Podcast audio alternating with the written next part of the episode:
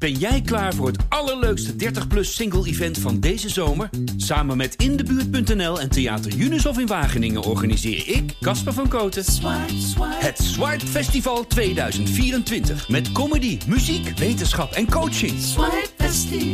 Maar vooral heel veel leuke mensen. Bestel nu je kaart op swipefestival.nl. Swipe, swipe. Spandoeken, petities, protestmarsen. De komst van een asielzoekerscentrum stuit vaak op emotioneel verzet van de lokale bevolking. Hoe anders is dat in Zeewolde, waar bijna iedereen het AZC lijkt te omarmen? We verklaren het succes in zeven redenen van een poldergemeente. Je luistert naar Moet je horen, waarin we bijzondere verhalen van de Stentor aan je voorlezen. Met in deze aflevering een AZC zonder weerstand. Hier lukt dat. Dat de lokale bevolking een AZC in de armen sluit is allerminst vanzelfsprekend. Kijk naar Dronten. Net als in Zeewolde worden vluchtelingen hier niet in een woonwijk opgevangen, maar ver van de bewoonde wereld.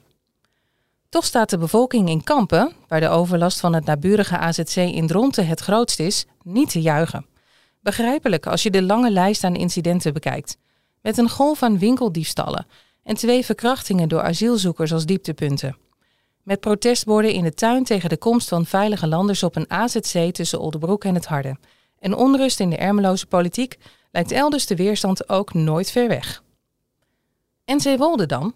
Daar werden van 2015 tot 2018 zo'n 600 vluchtelingen gehuisvest.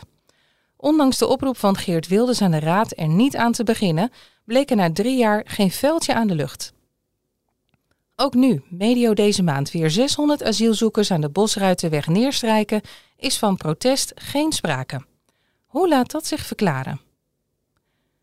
De eerste reden: duidelijkheid en draagvlak. Informeren klinkt het kortweg uit de mond van burgemeester Gerrit-Jan Gorter. Ik ben destijds, in 2015, begonnen met een grote informatieavond voor de bevolking. Daar heb ik heel duidelijk uitgelegd wat gaan we doen, hoe gaan we het doen en hoe pakken we het aan?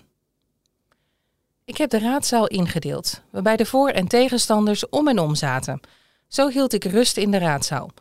Vooraf sprak ik met de gemeenteraad een aantal randvoorwaarden af. De weg erheen moest verbreed, er moest een wandelpad komen, het moest verlicht worden en nog meer voorwaarden. Zo was er duidelijkheid bij iedereen. Karin Broeders is vrijwilligster van het eerste uur. Ze denkt met weemoed terug aan de vorige AZC-tijd. Tijdens een legendarische en ijskoude informatieavond komen 500 mensen opdagen. Het levert 285 vrijwilligers op. Allemaal willen ze zich inzetten voor de vluchtelingen in Zeewolde. Het resulteert in de inmiddels opgeheven stichting Platform Vluchtelingen Zeewolde. De tweede reden is afkomst. Waarom zoveel Zeewoldenaren zich inzetten voor het AZC, herhaalt Broeders de vraag. Uiteindelijk denk ik dat we in Zeewolde zelf allemaal immigranten zijn, want dit dorp is pas 39 jaar oud. Wij zijn hier ook uit alle windstreken van het land gekomen. Het is niet een authentieke homogene bevolking. Er is hier veel begrip voor mensen die elders vandaan komen. Gorter beaamt dat. We hebben 90 nationaliteiten hier. Er wonen mensen uit Syrië, Iran, Afghanistan, maar ook uit Polen, Italië en Duitsland. Het is een smeltkroes. Enkele jaren geleden waren wij procentueel de Polenhoofdstad van Nederland. We zijn een open, tolerante samenleving, doelt hij op de honderden vrijwilligers. Die verschillen en dat bindt ons juist. Derde reden is locatie.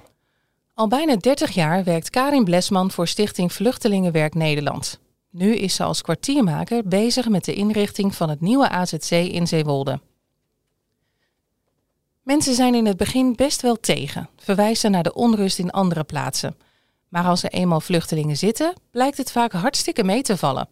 Het is ook best wel afgelegen, doel Blesman op het feit dat de opvanglocatie op circa 8 kilometer van het dorp ligt. Door de locatie heb je ook geen hele groepen die door het dorp lopen, bevestigt Broeders. Dat het zo ver ligt, ziet Gorter als een pluspunt. Dat geeft ook rust, met name voor mensen die uit oorlogsgebieden komen. De vierde reden zijn bijzondere voorwaarden. Burgemeester Gorter zegt scherpe eisen te hebben neergelegd bij het Centraal Orgaan Opvang Asielzoekers, kort gezegd COA. Bij het nieuwe AZC willen we mensen die passen bij mensen die in een arbeidsmigrantencomplex zitten, dus gezinnen en nareizigers. Absoluut geen veilige landers. Dat hebben we in de overeenkomst laten opnemen. We hebben een arbeidsmigrantencomplex met 1200 jonge stelletjes. Veilige landers hebben niks te verliezen en kunnen rottigheid uithalen. Ik heb bij het vorige AZC nooit een probleem gehad tussen beide groepen en dat wil ik nu ook niet. Landelijk zegt men, je kunt geen voorwaarden stellen. Maar er is geen enkele gemeente in Nederland waar op 1 centimeter een heel andere doelgroep zit. Het COA wil niet bevestigen dat Zeewolde eisen stelde. De organisatie zegt dat er geen doelgroepen worden uitgesloten. Maar deze locatie is met leslokalen, kinderruimte en woonruimte echt geschikt voor gezinnen. En daar zetten we dan ook op in, zodat die gezinnen niet apart hoeven te wonen. Want in andere opvanglocaties heb je nu dat gezinnen gescheiden van elkaar moeten leven en dat willen we natuurlijk niet. Het zou ontzettend zonde zijn als we daar alleenstaande mannen neerzetten, zegt woordvoerder Helene Slop. De huisjes lenen zich perfect voor gezinnen. Vijfde reden is verwachting. Daarmee snijdt Slop direct nog een succesfactor aan. Min of meer weten wie er komen. Dat is over het algemeen niet zeker op andere locaties.